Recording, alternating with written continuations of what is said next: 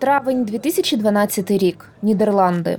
В судову залу у супроводі охорони заходить літній темношкірий чоловік. Він, наче кінозірка, навіть в приміщенні не знімає чорні окуляри. Одягнений в шатний темно-синій костюм і яскраву краватку, чоловік дуже впевнений у собі та має піднесений настрій. Це відзначають журналісти та численні глядачі засідання.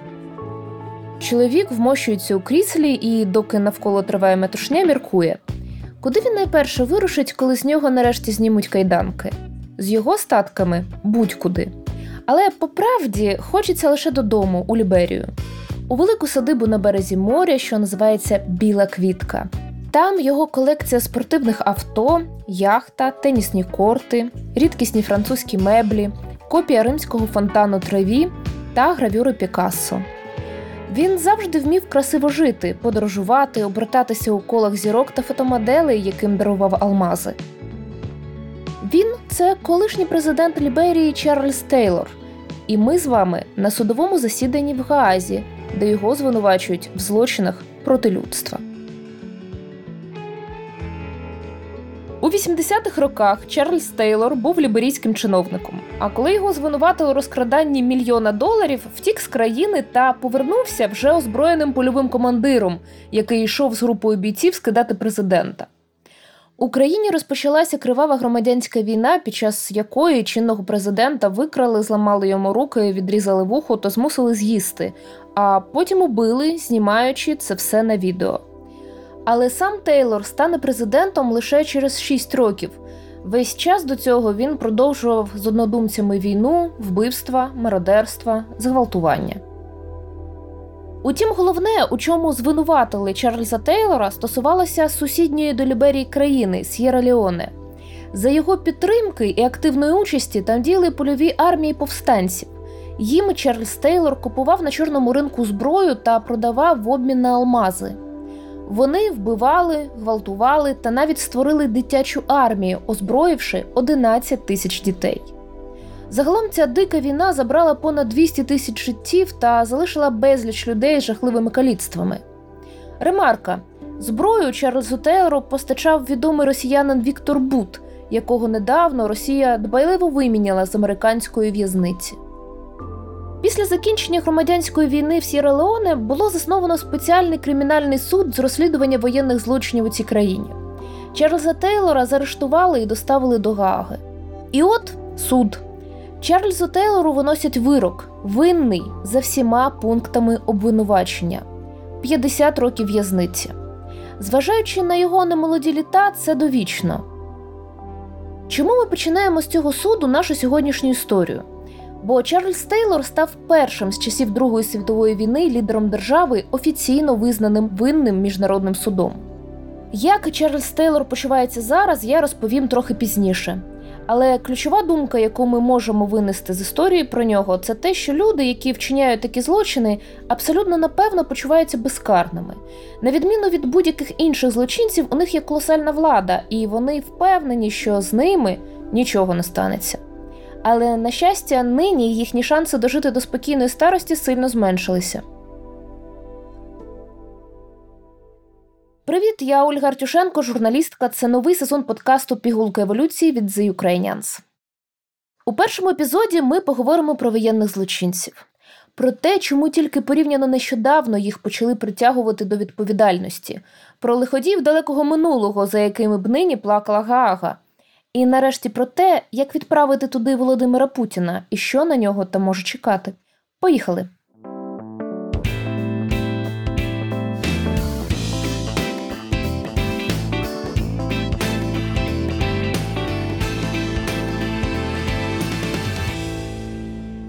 Відповідальність за воєнні злочини це, скажімо, відносно недавній винахід людства. Раніше люди воювали і вбивали абсолютно безкарно. Що більше пишалися військовими подвигами, навіть якщо вони були пов'язані з масовими вбивствами мирного населення та поневоленням людей. Отже, уявімо, живете ви у дуже стародавньому світі, наприклад, 13 тисяч років тому. Ви член одного з племен, і занять у вас небагато. Щоб мати їжу, подобу житла та одягу, треба полювати на дичину і збирати щось істівне, що там вже у ваших краях виросло. Але може статися таке, що живності та рослинності на вашій території не дуже багато. Тоді треба переходити на іншу територію. А на ній може таке трапитися. Вже живе інше плем'я, яке теж хоче їсти. Йти нескінченно далеко неможливо, скрізь є якісь інші племена. А їсти хочеться вже сьогодні, тому спосіб вижити це очистити територію від іншого племені та привласнити її собі. Чому я запропонувала вирушити на 13 тисяч років тому? Тому що саме тоді, за дослідженнями істориків, трапилася перша війна, про яку ми знаємо, на землі на території між сучасними південним Єгиптом та Північним Суданом. Там було знайдено найстаріші поховання з масовими травмами, що вказують на насильницьку смерть. Щоправда, кілька років тому знайшли подібні поховання і в Кенії. Тепер вони борються за першість. Отже, люди почали воювати за ресурси, за землю та воду, за більш родючу землю та більш доступну воду. Пізніше люди осіли і навчилися землеробства та скотарства. Війна стала ще вигіднішою. Тепер, пограбувавши сусідні поселення, можна було забрати ще й врожай худобу. Люди створили держави, почали розвивати ремесла та торгівлю, і війни стали взагалі дуже перспективними. Якщо в тебе зовсім нічого немає, крім зброї, то участь у завоюванні міста дає тобі чимало зиску. Війни стають справою почесною. Подивімося через цю оптику на Іляду Гомера. Нагадаю, що там йдеться про Троянську війну, одну з найбільших воєн до нашої ери. Греки пішли війною на Трою, місто фортецю на території сучасної Туреччини. Тримали її в облозі, а потім, за легендою за допомогою троянського коня, таки взяли та зруйнували місто Нанівець. Гомер оспівує цю подію та її героїв, адже по-справжньому славнозвісний у той час той, хто завоював собі славу у бою. Але подивімося на це з позиції пересічного жителя Трої, розвиненого міста з безлічю ремесел та писемністю. Ким для нього були герої, оспівані Гомером? Точно не суперменами, а скоріше загарбниками і злочинцями.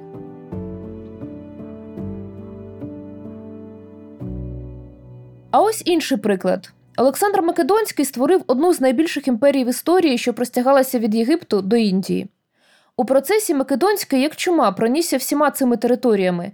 Він повністю знищив Персію, величезну давню імперію. Холоднокровно під час цих походів були вбиті сотні тисяч місцевих жителів. Коли велике грецьке місто Фіви повстало проти Македонії, Олександр жорстоко продушив повстання, буквально зрівнявши Фіви із землею. Македонському та решті його колег фінський дослідник Арі Турунен присвятив книгу Пам'ятники не тим правителі, які не заслужили слави. Однак це сьогоднішня оцінка, яка базується на етичних координатах 21-го сторіччя, які, зауважу, і нині мають не всі люди. Тим паче іншим був погляд на мораль у ті давні часи. Війна, байдуже, що загарбницька і жорстока, була почесним заняттям, кар'єрними сходами, способом нажити собі хоч якийсь капітал. До того ж, історію пишуть переможці. Зрозуміло, що переможені вже не змогли залишити спогади про звірства давніх правителів, а от їхні власні літописці робили все, щоб виставити своїх володарів героями. Підігрівали війни нерідко і релігія та культура. Наприклад, у вікінгів топ-богом вважався Одін, покровитель воїнів та героїв.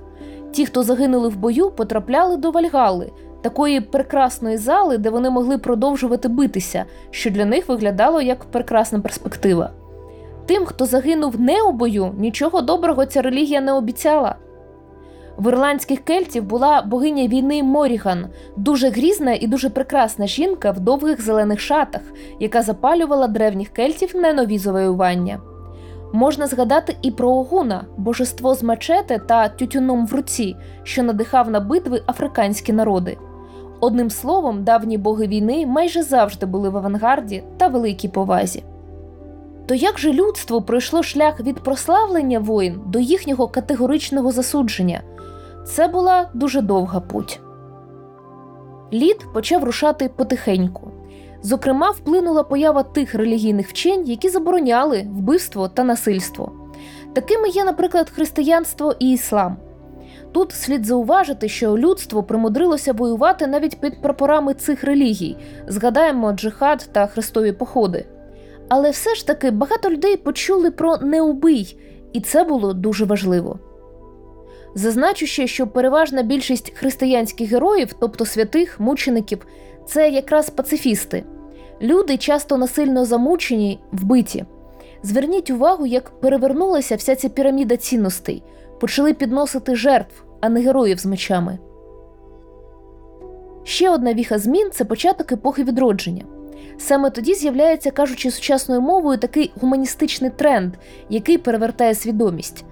У центр світогляду опініонмейкери того часу ставлять людину, вивчення її природи, сили духу, гідності, особистості взагалі. Найгучніше за інших заявляє про це Еразм Роттердамський. Це нідерландець, який прожив майже рекордні 69 років, за які він встиг написати чимало книг з філософії, педагогіки історії. Він багато подорожував, викладав у європейських містах, працював при дворі короля Карла Іспанського, таким чином став справді впливовою людиною у всій Європі. І що ж казав Еразм Роттердамський? Що людина, подумайте лише, вільна, але також має абсолютну моральну відповідальність за свої вчинки. Він казав, що потрібна релігійна терпимість, нехай усі вірять у що хочуть, але досить один одного вбивати. І нарешті, що жодних воїн не повинно бути. Через війну все квітуче загниває, все здорове гине, все міцне руйнується, все прекрасне і корисне знищується, все солодке стає гірким. Отак пише Еразм Роттердамський у своєму трактаті. Але поки він пише ці слова, люди і далі воюють. Більш того, саме в цей час особливо багато застосовують порох, артилерію та вогнепальну зброю. У 17 столітті на трибуну підіймається ще один видатний нідерландець Гуго Гроцій, один з батьків міжнародного права. Він повідомляє, що існують певні базові права, які є у кожної людини, незалежно від національності чи соціального статусу. Що країни мають встановити загальні правила та норми, якими керуватимуться у своїх відносинах, попри різні місцеві звичаї. Гого Гроці запроваджує термін справедлива війна. На його думку, такою може бути лише оборонна війна, і всі спроби виправдати загарбницьку війну чимось ідеєю, релігією, вигодою неадекватні. Тиснемо ж руку Гугу Гроцію і перестрибуємо у той час, коли всі ці ідеї починають фіксувати у вигляді офіційних домовленостей країн. Спробуйте зараз вгадати, яка країна запропонувала це зробити. А трішки пізніше я скажу правильну відповідь. Отже, добрі гуманістичні думки це чудово. Але щоб вони працювали, треба закріпити їх на папері як спільні домовленості. Перша Женевська конвенція була створена завдяки одному чудовому чоловікові. Це був бізнесмен із Швейцарії на ім'я Анрі Дюнан. Йому довелося побачити велику битву австро-франко-італійської війни у 1859 році. То була так звана битва під Сольферіно. Тисячі поранених просто лежали серед поля і повільно вмирали, без жодної допомоги. Це так вразило месьє Дюнана, що він невдовзі започаткував Міжнародний комітет Червоного Христа. А ще завдяки його зусиллям було ухвалено Першу Женевську конвенцію, що описувала поведінку з пораненими та полоненими. Згодом у Брюсселі збирається ще одна конференція, щоб прописати правила ведення воїн. І ось відповідь на нашу загадку. Ініціатором цієї конференції стає Росія, а саме імператор Олександр II. Тоді було створено цікавий проєкт Декларації про закони та звичаї війни. Згодом вже онук Олександра II, новий імператор Росії Микола II, скликає так звані Гайські конференції. До речі, якщо вас дивує, що ініціатором стала Російська імперія, сучасників це теж дивувало. Вона не відрізнялася миролюбністю, і такий порив розцінювали як спробу молодого царя влитися у ком'юніті лідерів світових держав. На першу конференцію у Гаагу приїжджають делегати 27 країн і дуже мирно, без будь-яких конфронтацій, погоджують правила ведення морської та сухопутної війни. А також забороняють метання снарядів та вибухових речовин з повітряних куль, використання шкідливих газів та куль, які зараз я цитую, розвертаються або сплющуються в людському тілі. Делегати першої конференції роз'їхалися, а їхні країни продовжили воювати. Через певний час росіяни скликають другу гайську конференцію. Вона відбулася після російсько-японської війни, яка вкрай сумно закінчилася для Росії. Тепер було прийнято 13 ще прекрасніших конвенцій. Було заборонено зброю, яка завдає зайвих страждань, вбивство військовополонених, заборонили грабіж і мародерство і вирішили, що всі воюючі взаємно берегтимуть пам'ятники культури та лікарні один одного. Сумна іронія мала відбутися і третя гайська конференція, яка б продовжила описувати правила ведення війн, але не відбулася через Першу світову війну, де її учасники вже забули про всі свої гуманні домовленості. Але що дуже важливо, тепер принаймні можна було говорити, які саме правила порушувалися і хто це робив. Перша світова війна вже показала, що будь-якими правилами можна гребувати, коли вважаєш, що ціль виправдовує засоби, а ці засоби наближають тебе до перемоги. Найбільше у цьому відзначилася Німеччина. Наприклад, вона активно застосовувала підводні човни для потоплення ворожих кораблів, зокрема навіть пасажирських. Так своєю субмариною торпедувала британський пасажирський корабель Лузітанія. Тоді загинули та постраждали понад дві тисячі людей. Також Німеччина почала використовувати отруйні гази як зброю масового ураження. На претензії Антанти Німеччина відповідала, що Гайські конвенції забороняли лише застосування хімічних снарядів, але ж не газів. Зрештою, по закінченню війни країни Антанти вимагали міжнародного суду над німецьким імператором Вільгельмом II.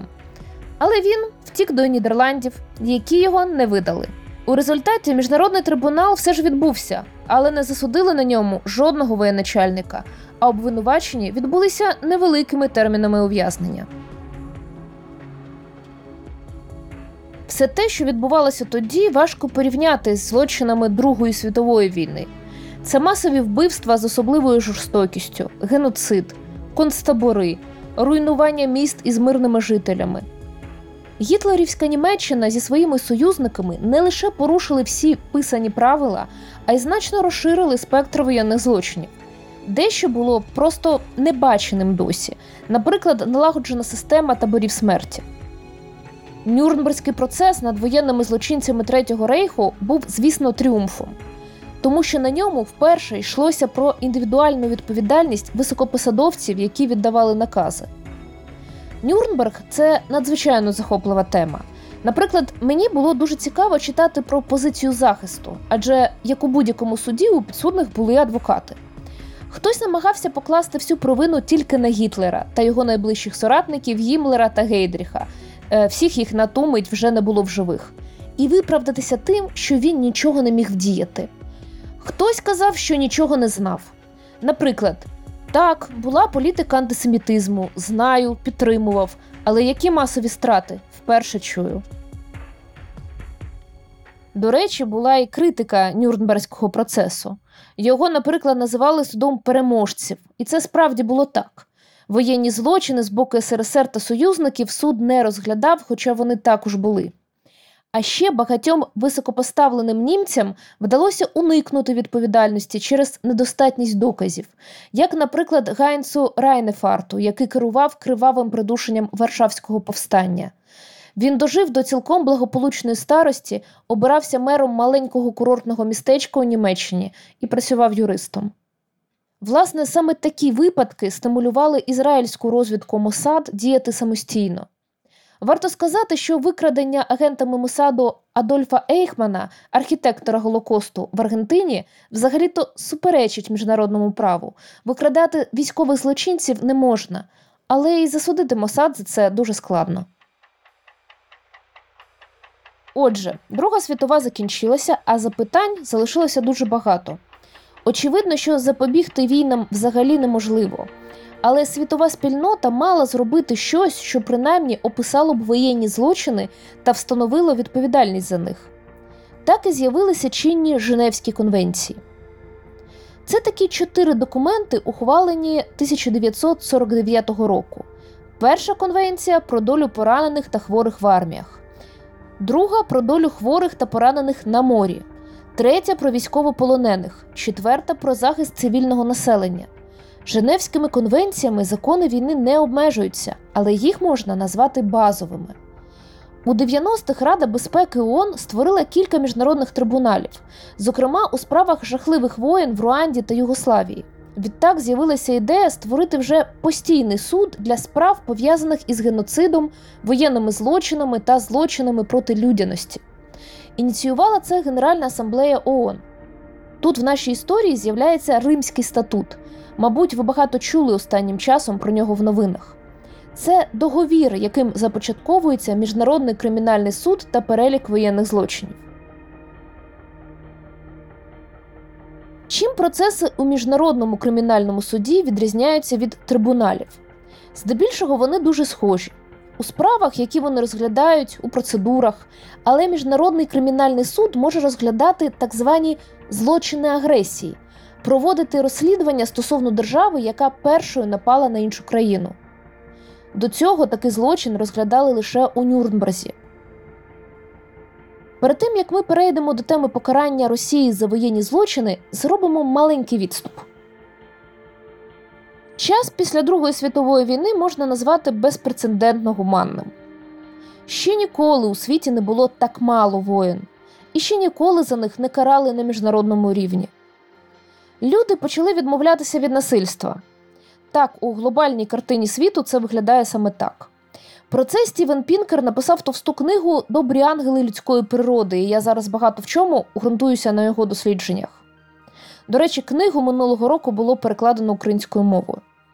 Отже, Пінкер доводить, що насильство у світі значно поменшало, і це результат загального прогресу. Люди почали жити довше, тут завдяки досягненням науки і медицини і боротьбі за права людини. Тобто, якщо в давнину тільки щасливчик міг дожити до 30 років, то зараз люди більше цінують своє життя. А якщо хтось хоче помахати мечем, то може це зробити в комп'ютерній грі, каналізуючи таким чином свою войовничість. Статистика підтверджує це, ще ніколи у світі рівень злочинності не був таким низьким. Війни стали, можна сказати, невигідними у більш глобальному значенні. Глобалізація допомогла розвинутися активній торгівлі, і тепер будь-яку сировину вигідніше купити, ніж відібрати, спровокувавши конфлікт, міжнародні санкції та, ймовірно, суди в Газі. Можна узагальнити це до формули вигідніше торгувати, ніж воювати. Зрозуміло, є бенефіціари війни, наприклад, виробники зброї. Але у глобальному сенсі війна стала неетичною та економічно безглуздою. І, звичайно, все це чудово б звучало, якби зараз у Європі не тривала війна. Все вище сказане лише підтверджує її кричущу несправедливість і безглуздість, а також те, що у світі завжди проти здорового глузду та логіки може з'явитись авторитарний правитель, який вирішить розв'язати окупаційну війну, ну просто тому, що йому так хочеться. Власне, політологи вже неодноразово говорили, що в цьому сенсі Росія та її лідер ментально живуть не в 21 столітті, а десь за часів татаро-монголів. Цілком очевидно, що вже зараз світова спільнота не може так просто заплющити очі на те, що відбувається.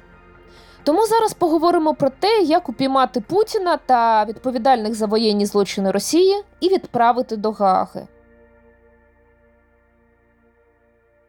У січні 2023 року Європарламент ухвалив резолюцію про створення спецтрибуналу для Путіна та його поплічників.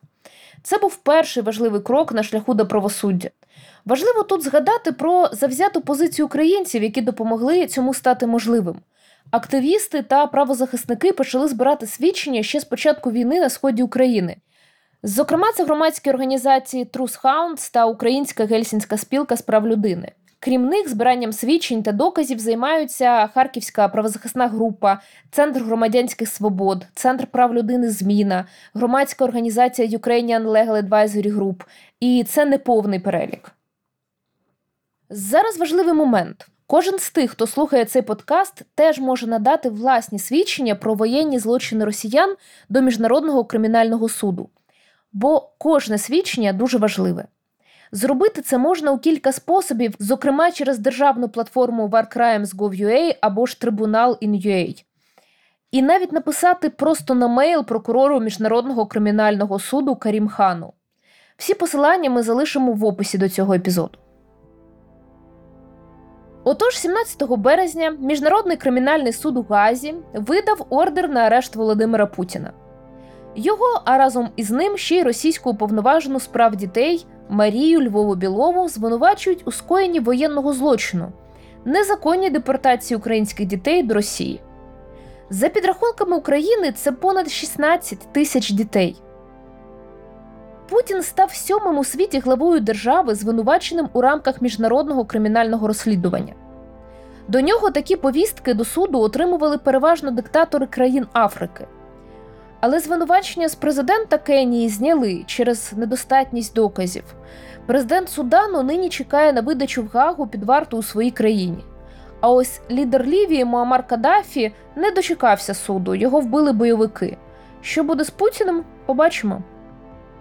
Кілька важливих питань, які варто пояснити про міжнародний суд. Росія не визнає юрисдикції міжнародного кримінального суду. Чи можна у такому разі притягнути її громадян, підозрюваних у злочинах, до відповідальності? Так, можна. За статутом відповідальність несуть громадяни будь-яких держав, що скоїли злочини там, де міжнародний суд визнають, а Україна визнає. Ще одне запитання: Росія не визнає, що веде війну. Чи можна її засудити за воєнні злочини? Так можна. Женевська конвенція передбачає, що її повинні дотримуватися, навіть якщо одна із сторін не визнає стану війни. На превеликий жаль, попри те, що міжнародний суд може притягати до відповідальності за злочин агресії, тобто за сам факт нападу на іншу країну, це неможливо у випадку з Росією, лише тому, що Росія не ратифікувала Римський статут. Але це не завадить розглядати всі інші злочини, скоєні нею на території України.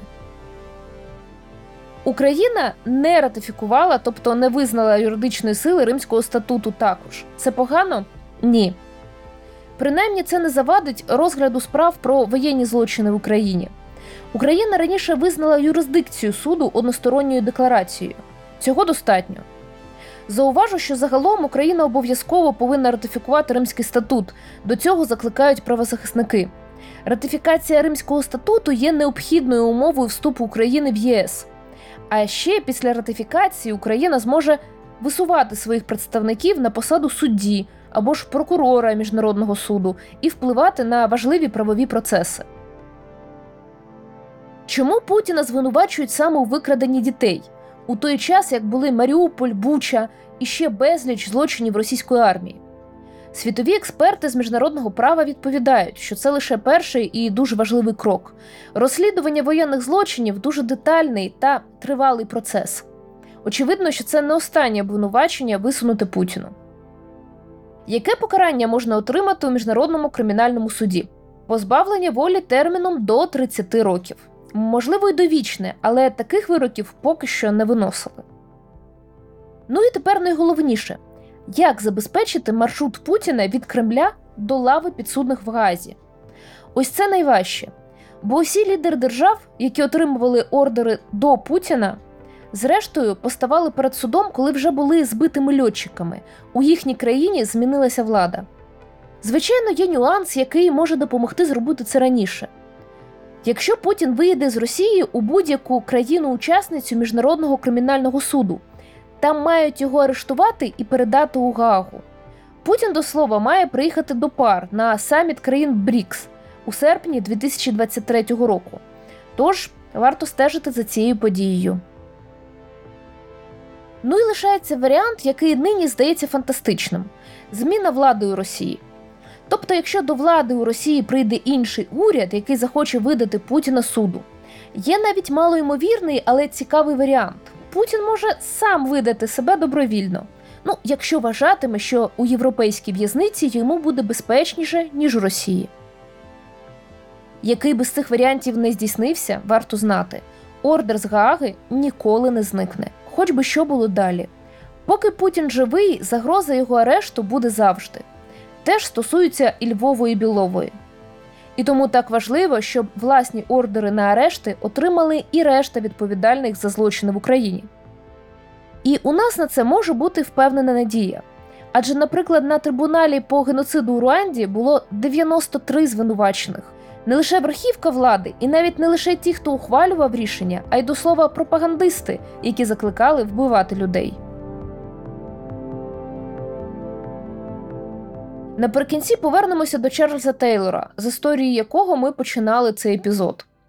Засуджений диктатор Ліберії вже 10 років сидить у британській в'язниці. Час від часу він намагається нагадати про себе то вимогами нарахувати пенсію, то перевести його в ліпші умови. Але найбільше вражає інше. Всі ці 10 років, доки Тейлор відбуває покарання за злочини проти людяності, в його рідній провінції Ліберії шанувальники та колишні соратники урочисто відзначають його день народження. Це в окрузі, де за часів громадянської війни було вбито, закатовано та зґвалтовано майже 20 тисяч людей. Дуже символічно, але цьогоріч традиція святкувати день народження Чарльза Тейлора в Ліберії вперше зійшла на нівець. Можливо, його прихильники більше не вірять в повернення свого лідера. А може, грошей на святкування більше немає. Останні десятиліття Ліберія перебуває у вкрай скрутному становищі, де рівень безробіття 85%. Бо крім усього іншого, воєнні злочинці залишають у повному занепаді свої власні країни.